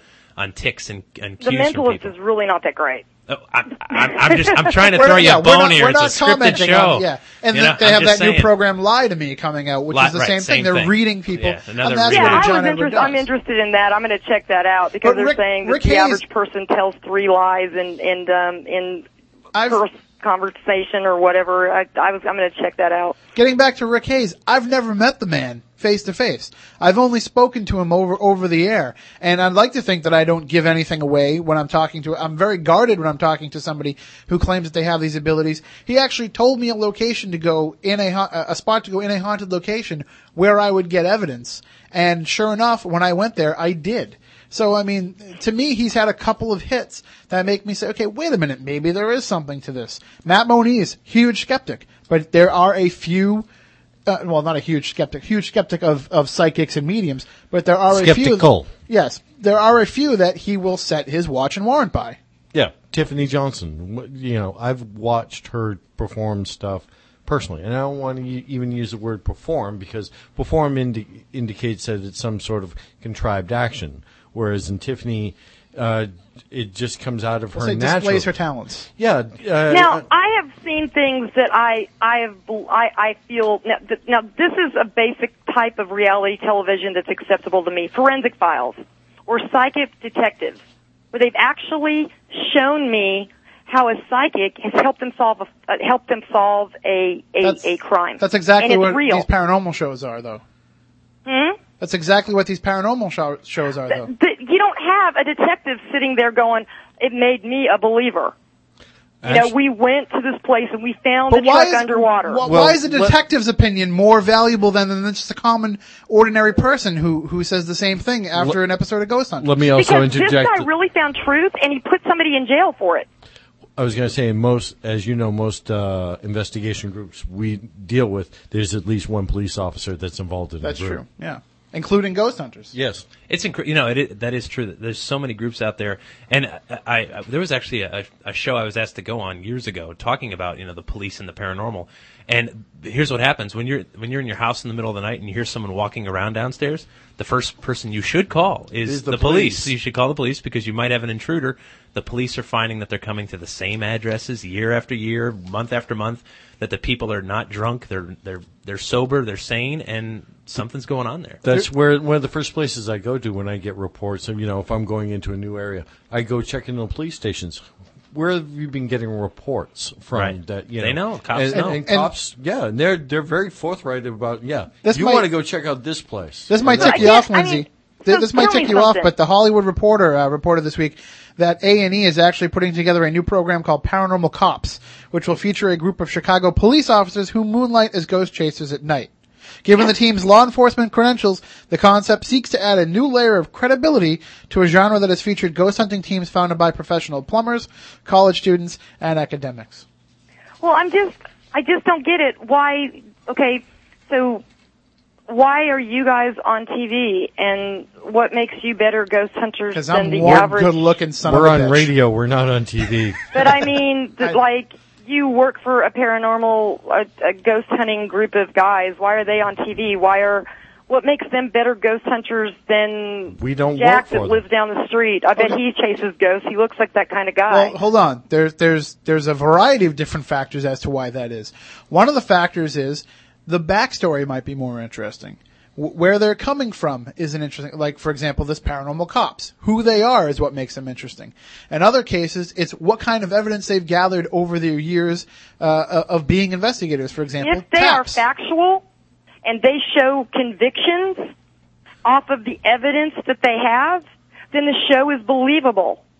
I know a hundred paranormal investigators who are hundred percent credible and hundred percent believable who have never caught a single piece of evidence. And they've never closed a case.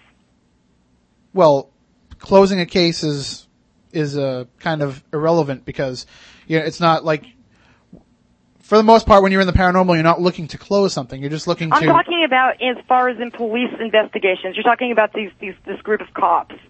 If they Well, I don't- I- actually, if they actually have got the the conviction rates, if they've actually made arrests and they have Oh, evidence that that, they of found through the paranormal that has helped them do their job. No, they're they not. They're not solving to back it up, cases. then I believe them.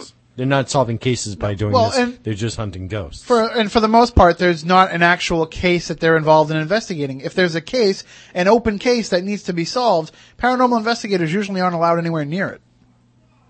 Okay, so hunting ghosts. What do you do with, when you find it? You, doc- You document it. as best you can. yeah. Take your pictures, record your evidence as best as possible, We're- make as many we're not- notations It's as not you like can. you're going to bring back a rack of like like deer hunting. No, all we're doing. Who's doing. going to We're, believe you? Honestly, think about it. we're writing a lab Sound report. So you're listen, making- listen to how ridiculous that sounds. Hold on, I'm you're gonna making go hunt it- ghosts tonight. But the point is, you're making the assumption we're trying to validate it for everybody else. No. As a ghost hunter that's been doing it 25 years, I'm out there for the experience for myself. I could give a rat's ass what Did you other people go think. snipe hunting when you were younger? Did I go snipe hunting?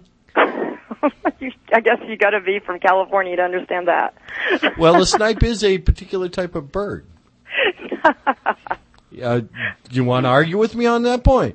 no, it is. It's just that you know it was a joke, and it was um, you you if you didn't do it. You, you they played it on the sophomores or the young people, and it didn't it didn't exist. No, I, I got where you were going. Yeah. well, when he was in high school, he was too busy watching the submarine races. But Yeah. anyway, uh, what we're doing is we're not actually trying to go out there and, and close anything. We're trying. We're we're basically just going out and writing a lab report. We're conducting a scientific experiment, and we're trying to create. We're trying to make sure that every time we do this experiment, we get similar results because then that is as close as you're going to get to proof. And well, that's and that's to be honest with you, you guys aren't your typical reality TV. Now, I'm not going to say that I'm going to watch it because I can't watch somebody that's saying, please, co- asking a ghost to step up to the mark. I'm never going to be able to accept that. My brain can't take it in.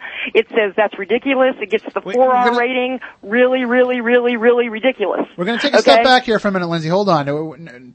None of us are involved in Television. being, yeah, none of us. Jeff is a Writer. researcher and But writer. we're talking about the, the television programming. oh, you're, you're talking in another. You're all over you're- the place, actually. You're, you're- talking about why are you hunting ghosts, and then you're talking about a No, reality I'm, show. I am completely talking about the programming. You're using the editorial you, is what you mean? You're not. Yes, the editorial talking me about us, is but- yeah. okay, okay. I am focused completely on and have been focused completely on ghost adventures, ghost hunters, paranormal state, Okay. um, you know, any of those things that have been out there. That's what I've been talking about since I started talking.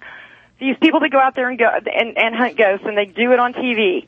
Okay, I can't take it seriously. My brain can't go there. When they're asking a ghost to step up to the light or when they're doing whatever, it doesn't. It, it's not. Do I believe that there's ghosts out there? Yes. Do, do, do, have I had encounters that have been questionable to me? Yes. Where So- I thought maybe there might be a spirit or something trying to communicate something to me.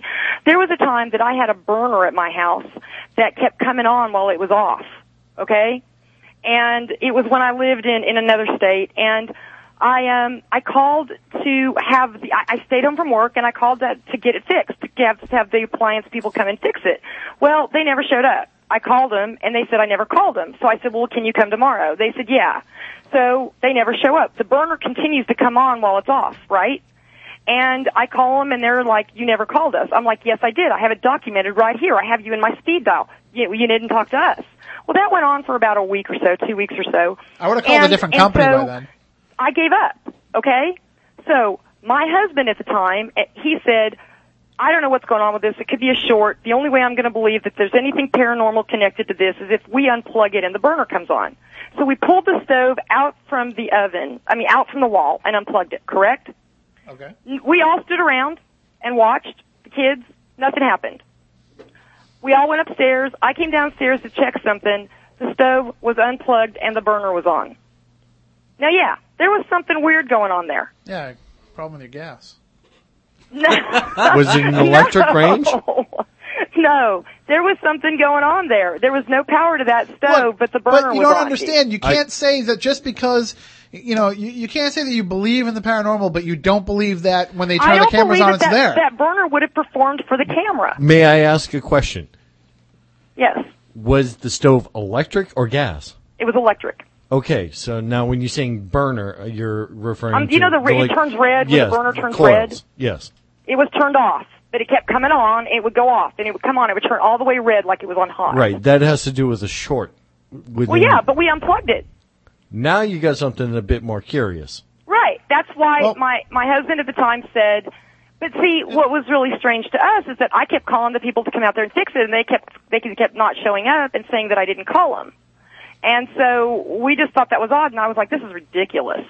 And so we thought, and we were like, "Doo doo doo doo," you know, could this be a ghost or whatever? So we pulled out the stove and unplugged it. Let, let me get And- it back to your original point, though. Let me bring it back to your original point, where you said that you know you believe in the existence of ghosts. I don't believe they perform for cameras.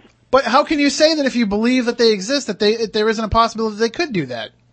because they're in a different a different realm. We Just don't know that. they're in a different- We don't. We don't want to know okay, that. so That's why not true. did the, But you're the, dealing the with people. caretaker for the theater that I was in, Hank, you know, a- approach me upstairs away from way away from the cameras where we were shooting the show, a Eh. different show that had nothing to do with ghosts.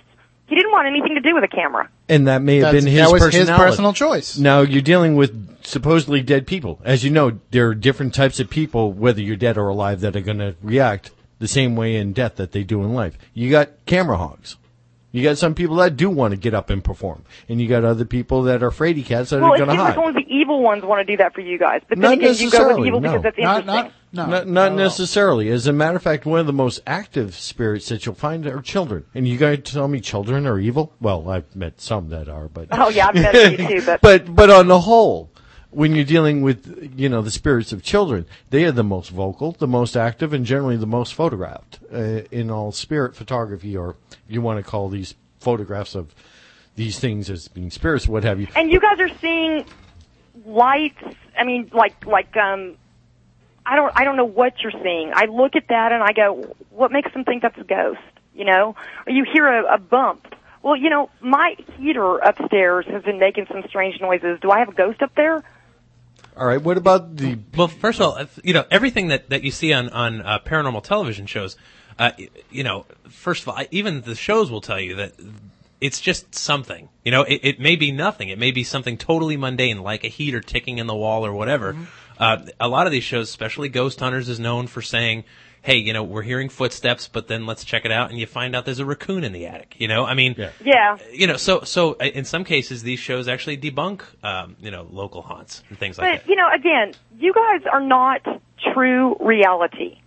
You're not the real thing. You're thing. not the that, first person that said that to me, honey. Let me tell you. You're not the thing that. Okay, it's it's it's frustrating to me when I hear you are part of the problem. When you've got three guys and three cameras with no grips, no electric, no craft service, no nothing. Why is that part Yeah. of the problem? Well, because because you know that's programming on TV, and and and uh, it's not putting food on my table. Yeah, Well, well, well, but- there- but- but wait a minute. there But hold on a apparently minute. is the So are you just bitter because you're not working in television anymore? Because no. because some no, people I'm are not employed. bitter. I'm hey, you know, it's not just me. Okay. Okay, you but- guys can turn this okay, around so on me. No, no, no, but I- but I'm I just- can tell not- you not turning it around how many you. people are not working. It's not just me. Yeah, but there are people that are employed by this show, myself included, that that are grateful to be working, and and you know, I mean, so there's But no. that's not to count for the probably fifty thousand that aren't that had to leave had to leave because reality TV came in May- and, and didn't either pay our rates or didn't have a place for us. Maybe their show should have been better. Yeah, good point. Well, I mean, you know, it's it, it's Um, some of the shows that got canceled, they got canceled because the writers went on strike. Yeah, but some of the shows that the writers went on strike for came back to work when the show was when the writer strike was over. Some of them did, some of them didn't. They found a way. They, there was they, a reason not to bring them back, probably because they weren't profitable. Well, Well, how many great Jericho? shows went off the air? Jericho was a show that had a huge following. People were were begging. People bought ads in in. Uh, they spent. Tw- They, they gathered money together. This, you know, their fans did, and and put an ad. Please don't cancel Jericho, and paid thirty thousand dollars to Variety. They did And the same did thing with um. Firefly. Journeyman too.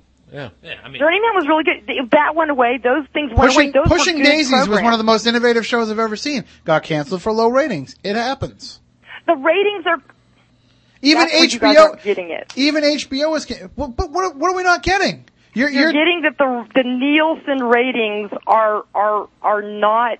I'm not. No, I know that the Nielsen rating system is they're flawed. Just like the electoral vote, the Nielsen ratings, the I- trends, the Arbitrons, they are not accurate anymore. And I totally agree with that. Totally understand that. As somebody that fought for years to try to become a Nielsen family because I wanted my opinion to matter. Now I see, you know, how it's devolved uh, in general. But then again, at the same time, you know, I don't want to watch most shows for long enough that it would take to register that Nielsen reading. Uh, Tell you what though, Lindsey, we have to take a break. Our last break of the night. When we come back, we have a call, then we can wrap things up, okay?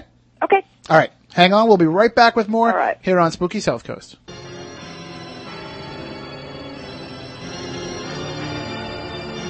Turn on all your lights, lock the doors, and pull down the shades. Spooky South Coast is back. All right, welcome back to Spooky South Coast. Uh, definitely a lively discussion tonight. Tim Weisberg here, along with science advisor Matt Moniz, silent assassin Matt Costa, and Jeff Belanger here as well. Hey. And speaking with us is Lindsey Malone of Americans Against Reality TV, and we have probably our last call of the night because uh, we've only got about five or six minutes left here in the show. So let's go to the phones. Good evening. You are on Spooky South Coast. Hello. All right, waited all that time. All right. Well, then we can probably squeeze in one more call. 508 996 0500 508 can I make a point? Sure. I am not bitter because I don't have a job. I'm insulted that I have to watch reality crap on television. but you don't. I don't have to, but I like to turn on the TV. I'm somebody who likes to watch TV. Okay. So I'm having reality TV shoved down my throat like taxes. And I don't like it. Now, as far as, as far as what you guys are doing, um, I think the editing and the, the spoofing it up, I mean, you know, if somebody wants to believe that, that's their own right. That's, again, that's a demographic thing. You guys aren't on the networks. You guys really are off on your own thing. The Travel Channel, I've done some work for the Travel Channel, um, back when they were doing things like sending us into the, to, you know, to South America to shoot different things and, and, um, the Travel Channel is a quality channel. When it was about travel. you know, I Back in mean, those days. but you know, I just didn't. Ex- I didn't expect. Well, I guess it is a travel thing. I guess I don't know. Yeah. But um, but you're not really. You aren't really the problem. Well, thank you. You know, I again, I don't believe that the, the ghosts perform for the cameras. But you're not the problem. You're not what I am speaking out against. Mm-hmm. I'm speaking out against America's uh, great American hero. Remember you have the, the, saw the people putting the tights on and jumping around like American, like Superman and stuff? And, and, um, who's got the Or greatest dog and the cat dance and all that stuff. I'm, I'm done with the, and the greatest losers and all that stuff. I'm done with that. That stuff is an, is, is, is an insult. It's affecting our children. It's affecting the way they're learning. It's affecting the, the population. It's making us dumber. I'm, I'm pretty sure it was called the Idiot Box well before a reality program came along. You're right, Box. But let- it let's didn't take this have one so call, much Lindsey. Stupidity coming out of it. Okay, let's take this one call. Good evening. You're on Spooky South Coast. How you doing? S- Same caller. See what happens? Yeah. As they start watching these shows, and them. they, Maybe it's a ghost. Shocked into silence, clearly. I think it's a ghost. Oh, and they hung up. Yeah, Well, they're just trying to communicate. They don't ever say much, do they? No, not always. Sometimes Well, we, that's a ghost. We got one. we need Call a the show. psychic. we we usually have a few in the. Uh, in I'm the impressed. That's all it took. Okay. Well, uh, we are pretty close to being out of time. Uh, Lindsey, we want to make sure that we give you a chance to let everybody know what your site is. You, you referenced it a few times, but just give out the site for everybody so they can uh, log on and check it out. It's MySpace, Lindsey, L-I-N-D-S-E-Y, Malone, M-A-L, M-A-L-O-N-E. Um, it's just one word, Lindsey Malone, MySpace, Lindsey Malone. And it's just a MySpace page. And, um, yeah, I, I have a lot of people that have, that really appreciate the page and really, really agree with me. And you also have a, a blog talk radio program as well. Yes, well, I'll be starting one. I've been in the process of starting one. I've, I, I wrote some children's books um, about the adventures of my bird. My bird is very adventurous. Right. Awesome. And, and so that's the, the, the basis of the show is going to be discussing that, or Um, no, the basis of the show is going to be about the reality TV and what it's doing to the to the uh, to the to to the to the pop to the world. You know, after I talking mean- to you tonight, Lindsey, I don't know if you can if you can fill a show talking. No, I'm kidding. We're could be we could go on for three or four more hours tonight. There's so much to discuss about. Like I kept saying, you know, that's a whole topic for another show. I can, ju- I can just imagine. Well, I'm going to have you on my show. Absolutely, Okay. absolutely. I can only You imagine too, though, like come on on, come I'm on my show. You too, Matt. I'm ready. All right. Blog Talk Radio. anytime. Yeah, Blog Talk is pretty rocking. They're doing it, but it's it's You- public. It's like Can- what can is- I- what, what, what is that? Public television? Is Lin- it public Lindsey, I'm. I'm gonna I'm gonna say something to you, What? and and and, and I don't want to start a whole argument because we really have to go. okay. But Blog Talk Radio is taking jobs away from people in the radio industry. Yeah. Um, sweetie, Uh, amen, brother. uh, no, no. Talking to um, people in a studio. Regulation, deregulation took jobs away from people in the radio industry. Um, uh, Blog Talk Radio, and and I'm sorry for the most part. Uh, I've listened to a lot of Blog Talk Radio show. Those are people who really shouldn't be on radio. I know, Um, I know. I'm, I'm, I'm, I'm I'm sure you're going to do fine having talked to you tonight, but I'm just saying there's a, a very great deal of show where it's just people that are doing it I know. for the same I, reason I, why a dog's. one guy laid you know, down the phone and walked off. He said, "I'll be right back." That's outstanding. That's, yeah. I may have been on that show at one point. I think I recall that. All right. Well, thank you so much for joining us tonight, and, and hopefully we'll talk to you again in the future, either either on your show or you can come back to ours. Oh, I'd love to. I had a great time, and guys, don't take anything I said personally. Never, not. never. I had a really good time talking to you. Thanks If- for debating the issues with me. And you have took- a have a good New Year. if I took things too. personally, I'd never talk to my parents anymore. All right. Have a good night. Bye bye. That is Lindsey Malone of the Americans Against Reality TV. Check out our website, myspace.com slash Lindsey Malone. That's Lindsey with an E and an E at the end of Malone. So, Jeff, is this kind of, you know, is, is this what you expect to hear all the time from people that are, are going to rail against Ghost Adventures? No, you know, I, I, I was surprised. I mean, she's definitely impassioned about, you know, what, what she had to say, no question. Um, I, I guess I just am a big believer that the market will always sort things out. That at the end of the day, if people aren't watching a show, advertisers won't stand for their commercials being on that show. The show will go away, and the network will be forced to make alterations. And, and not only do I agree with you on that point, but I think that that being the case, Lindsey is going to be a lot happier soon because uh, people are going to start to get, you know, choked out of this uh, Oh, yeah. reality TV genre. And I think next year is going to be the breaking point when we start seeing the loss of those 10 p.m. scripted dramas for whatever game shows, Jay Leno, whatever they're going to put in there. And people are going to start to say, hey, wait a minute. That's all I used to ever do with my life was watch those shows. What am I going to talk to my wife about now in the morning? Right. Yeah. Well, th- there will always be something, thankfully. But you know, th- and there's so many outlets now. But with the internet, with YouTube, you know, the, the YouTubing of the world. Uh, you know, like I said earlier, I've got a neighbor that is allowed to watch one hour of YouTube a night. Uh, for some people, they want nitty gritty, and I guess it doesn't get more real than YouTube. You've got your neighbor with a camera, going somewhere and doing something, and uh, and it's up. there. Usually not that interesting. But, but it, not that interesting, but you can't argue with like some fat kid singing into the microphone in front of his computer gets eight million views. Whoa! You know, on YouTube. I'm very, I'm very, I'm very Yeah. proud of that. Yeah, I'm no, very proud of that. you, you were wonderful. Eight million views. You realize that eight million. Uh, if a, a show on the Travel Channel or, or you know any one of the like the cable networks had eight million viewers, whoa, that would We- be huge. We've had over 65, 75, 85, 100,000 views of Matt Moniz's Ghost coming out and performing for the camera. Right? Yeah. There on you go. On cue. Well, it wasn't on cue, but I know. All right. Well, that does it for this week's episode. Join us next week when we talk to Tim Miller about the hidden story behind what Gerald Ford had to say about the Warren Commission. So we'll be back 10 p.m. next Saturday night. Until then, for Matt Moniz, for Matt Costa, for Jeff Belanger, I'm Tim Weisberg, and we want you all to stay spooktacular. Rest assured, listener, that my time here has not been easy, and what you have just heard was not fiction. Although, in many a desperate moment, I most certainly wish it had been. It's over for now, it seems. Or at least, until yesterday begins again. Tomorrow, tomorrow, tomorrow, tomorrow. Look, I know the supernatural is something that isn't supposed to happen.